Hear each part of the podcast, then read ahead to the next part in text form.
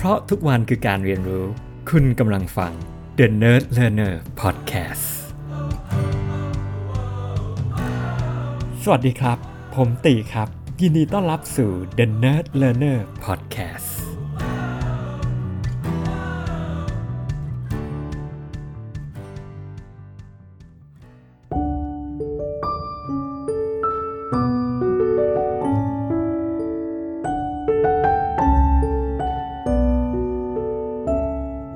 สวัสดีครับ EP 81แล้วนะครับ เป็นยังไงกันบ้างครับ มีใครได้กลับไปดูติดตามซีรีส์คุณหมีปฏิหารกันบ้างหรือเปล่าเอ่ยนะครับ ก็ตอนนี้จบเป็นที่เรียบร้อยแล้วนะครับจริงๆในซีรีส์นี้เนี่ยนะครับตัวละครที่เป็นคุณแม่เนี่ยนะครับเขาตั้งแต่เปิด EP หนึ่งเลยก็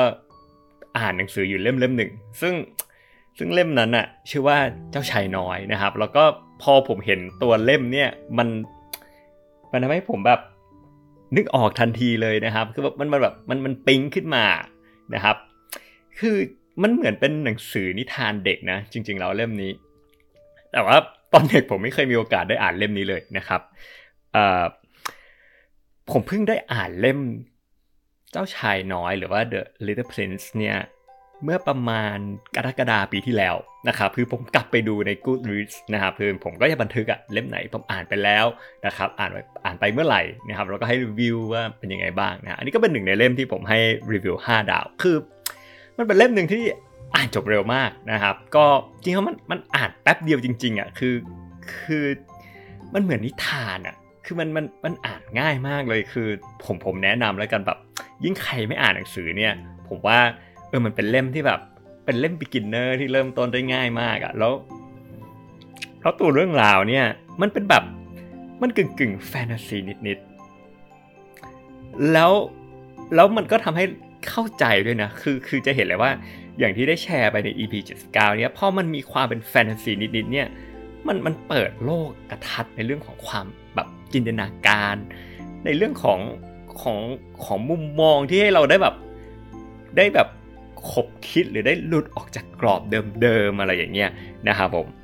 แล้วถ้าถ้าผมให้นิยามหนังสือเล่มนี้เนี่ยผมว่ามันเป็นแนวปรัชญาเลยก็ว่าได้นะครับ คือเขาบอกกันว่าจริงๆแล้วอะเล่มนี้เนี่ยถ้าอ่านตอนที่ยังเป็นเด็กอยู่อะแล้วกลับมาอ่านตอนที่เป็นผู้ใหญ่อยู่เนี่ย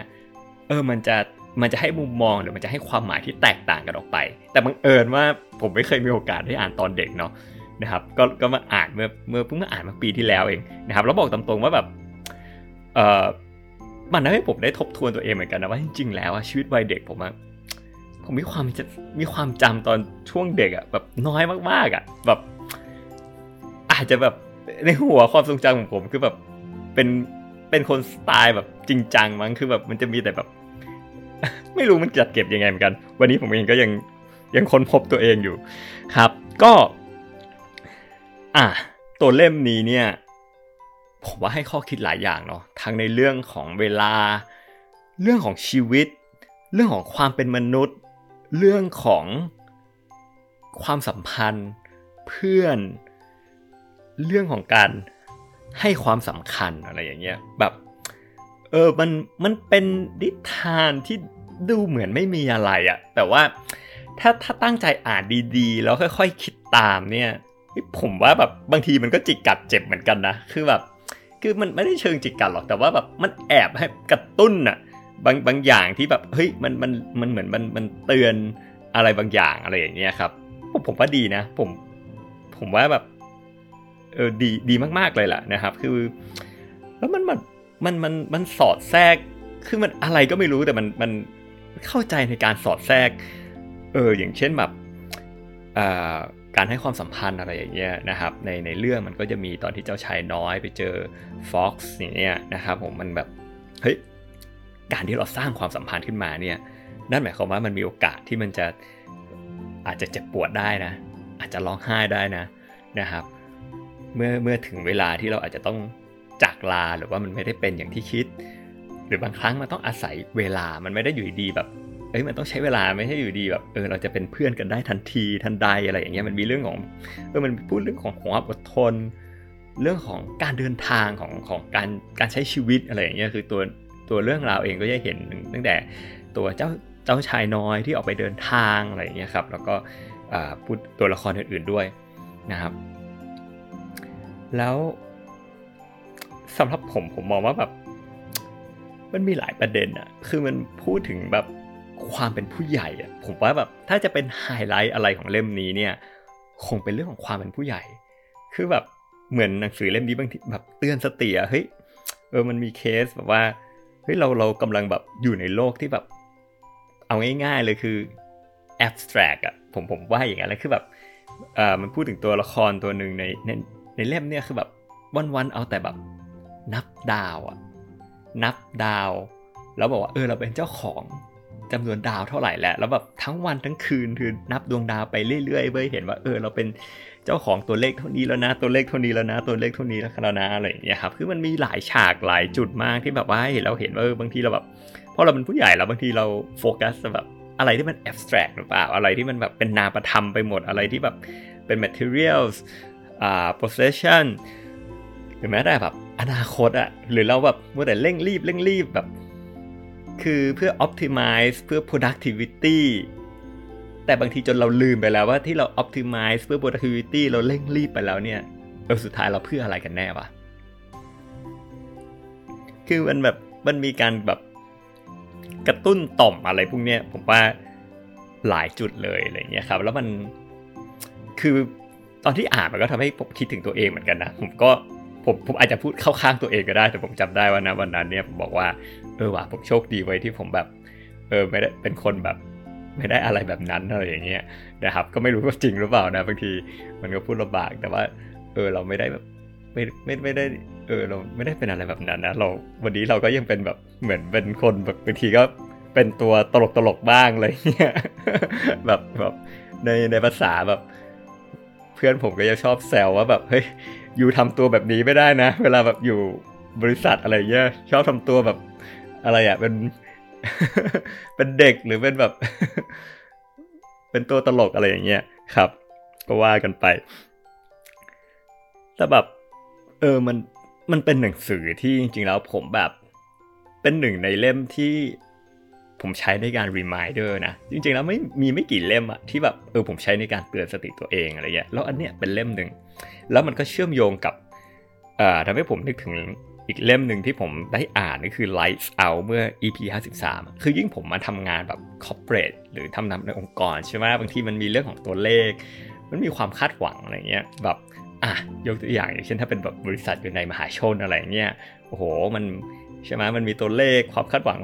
ของผู้ถือหุ้นความคาดหวังของ stakeholder เอออยากให้บริษัทมันมีการเติบโตไปเรื่อยๆ มันอยากให้กำไรมันเพิ่มขึ้นเรื่อยๆ ยอดขายมันเพิ่มขึ้นเรื่อยๆเห็นว่ามันมีแต่ตัวเลขมันมันไม่ได้อะไรอะไรทั้งนั้นแหละผู้ถือหุ้นใช่ไหมเขาสนใจแค่ว่าเออตัวเลขมันดีขึ้นไหมมันโอเคขึ้นไหมมันเป็นไปตามแผนไหมนู่นนี่นั่นโน่นอะไรอย่างเงี้ย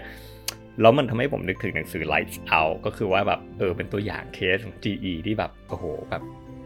ตัว CEO ขึ้นมาแล้วเขา เราเขาแบบเคร่งเครียดเรารู้สึก pressure กับตัวเลขมากอะไรเงี้ยเพราะนั้นผมเองก็จะใช้เล่มเนี้ยในการ remindหมายถึง Little Prince นะว่าแบบเออบางทีแบบเราต้องระมัดระวังอย่างเงี้ยแบบเราจะแบบเข้าไปอยู่ในโลกที่มันแบบโอ้มีแต่ความเครียดมีแต่ตัวลงตัวเลขอะไรอย่างเงี้ยนะครับเออจนจนเราลืมไปว่าแบบเออสิ่งที่มันสำคัญกว่านั้นสำหรับตัวเราเองอะ่ะมันคืออะไรอะไรเงี้ยอันนี้ก็เป็นเป็นหนึ่งในเล่มที่ที่ผมผมผมผมใช้นะในการรีมายตัวเอง แล้วตัวเล่มเองจริงๆก็พูดเรื่องของความสัมพันธ์ได้แบบก็ได้ได้ดีนะ จริง ๆ แล้วในในหลากหลายรูปแบบตั้งแต่รูปแบบเพื่อนที่พูดกัน แล้วก็เรื่องของการจากลาด้วยอะไรด้วยนะครับแล้วก็ตอนจบเนี่ยมันเป็นจบแบบ จบให้ชวนคิดอะจบแบบให้ต้องไป Google ต่อว่าตกลงมันยังไงวะอะไรอย่างเงี้ยคือมันแบบค่อนข้างปลายเปิดนิดนึง มันก็ เออมัน มันก็เจ๋งอะให้ให้เราได้แบบจินตนาการต่อว่าอะไรจะเป็นยังไงบ้าง แล้วก็ สุดท้ายก็มาทำเป็นหนังนะ ผมจำได้ว่าพอแบบพออ่านหนังสือจบ เฮ้ย มันมีเป็นหนังด้วยว่าเป็นเป็นแอนิเมชันอะไรอย่างเงี้ย Netflix นะครับ อยู่บน Netflix ก็เออผมก็เลยอ่าหลังจากนั้นก็เอ้ยไปดูไปดูตัว Netflix ด้วย แต่บอกตามตรงก่อนว่า ตัวตัวหนังแอนิเมชันที่ทำออกมาเนี่ยมันจะแตกต่างจากหนังสือระดับหนึ่งกันนะครับ ก็หนังสือจริงๆแล้วน่าอ่านจริงๆนะครับ อ่านได้ได้ค่อนข้างกระชับมากแล้ว หลายหลายคนอาจจะอ่านไปแล้วก็ได้นะครับ อาจจะเฮ้ยถือโอกาสนี้แบบลองไปอ่านอีกรอบหนึ่งผมเองก็เลยไม่ไม่อยากจะแชร์อะไรมากอะคิดว่ามันอยู่ที่ตีความอะเนาะผมว่าแบบพอมันเป็นแนวแฟนตาซีนิดๆอะเออมันก็ขึ้นอยู่กับว่าแบบเออเราอยากจะตีความยังไงหรือว่าแล้วเรื่องไหนที่มันอาจจะแบบ มันอาจจะโดนสำหรับเราอะไรเงี้ยมันก็แบบแล้วแต่แบบเฉพาะบุคคลแหละอะไรเงี้ยครับ แต่ถ้าถ้าถ้าอยากจะแบบ ซัมมารีเร็วๆก็ ผมว่าแบบคือคนเราส่วนใหญ่เนาะโดยเฉพาะผู้ใหญ่เนาะที่ถ้าเป็นเล่มนี้เขาจะพูดคือว่าแบบเออบางครั้งเต็มไปด้วยแบบ ความผิดหวัง เต็มไปด้วย เต็มไปด้วยอะไรที่มันดูดชีวิตเราอะไรอย่างเงี้ยแล้วตัวเล่มนี้ผมว่ามันมันกลับมาเตือนอีกครั้งว่าเฮ้ยวันนี้เนี่ยเรากลายเป็นผู้ใหญ่อะ เราลืมตอนที่เราเป็นเด็กเราหรือเปล่าอะไรอย่างเงี้ยเออเราลองคิดไปดูดิว่าสมัยที่เราเป็นเด็กตอนนั้นเป็นยังไงบ้างตอนที่เราแบบเออแคร์ฟรีตอนที่เราแบบเอออยู่กับหน้าปัจจุบันเราเราให้ความรักกับกับสิ่งรอบข้างเราเราให้เวลาเรากับสิ่งณตอนนั้นจริง ๆ แล้วเราสร้างความสัมพันธ์ผูกพันที่ดีกับสิ่งของกับกับณณตรงนั้นณเวลานั้นกับผู้คนรอบข้างของเราแล้วแบบเออแล้วมันก็แบบมันก็สะท้อนมากับซีรีส์ อ่าที่พูดไปด้วยคือว่าเออแบบหรือแบบเออแล้วถ้าเราแบบได้เลทโกบ้าง ยอมรับความจริงบ้างแล้วกลับมาอยู่กับปัจจุบันละแล้วแบบเออบางทีเราแบบอาจจะใช้ชีวิตที่แบบเออได้มีความสุขมากขึ้นก็ได้นะ แบบเออถ้าเราเพียงแค่แบบเออเรายอมรับสิ่งที่มันผิดพลาดไปแล้ว สิ่งที่มันเกิดขึ้นไปแล้ว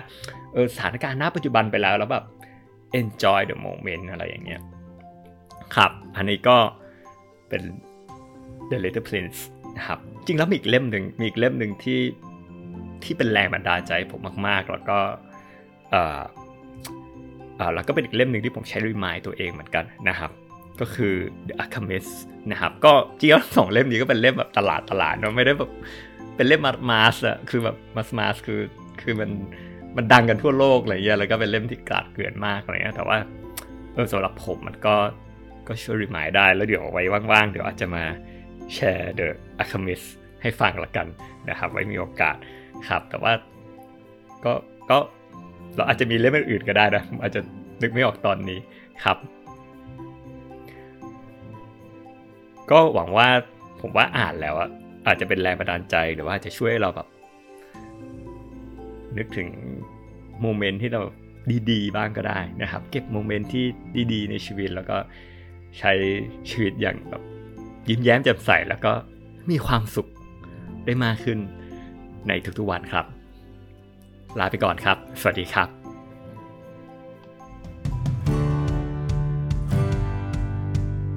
เพราะทุกวันคือการเรียนรู้ คุณกำลังฟัง The Nerd Learner Podcast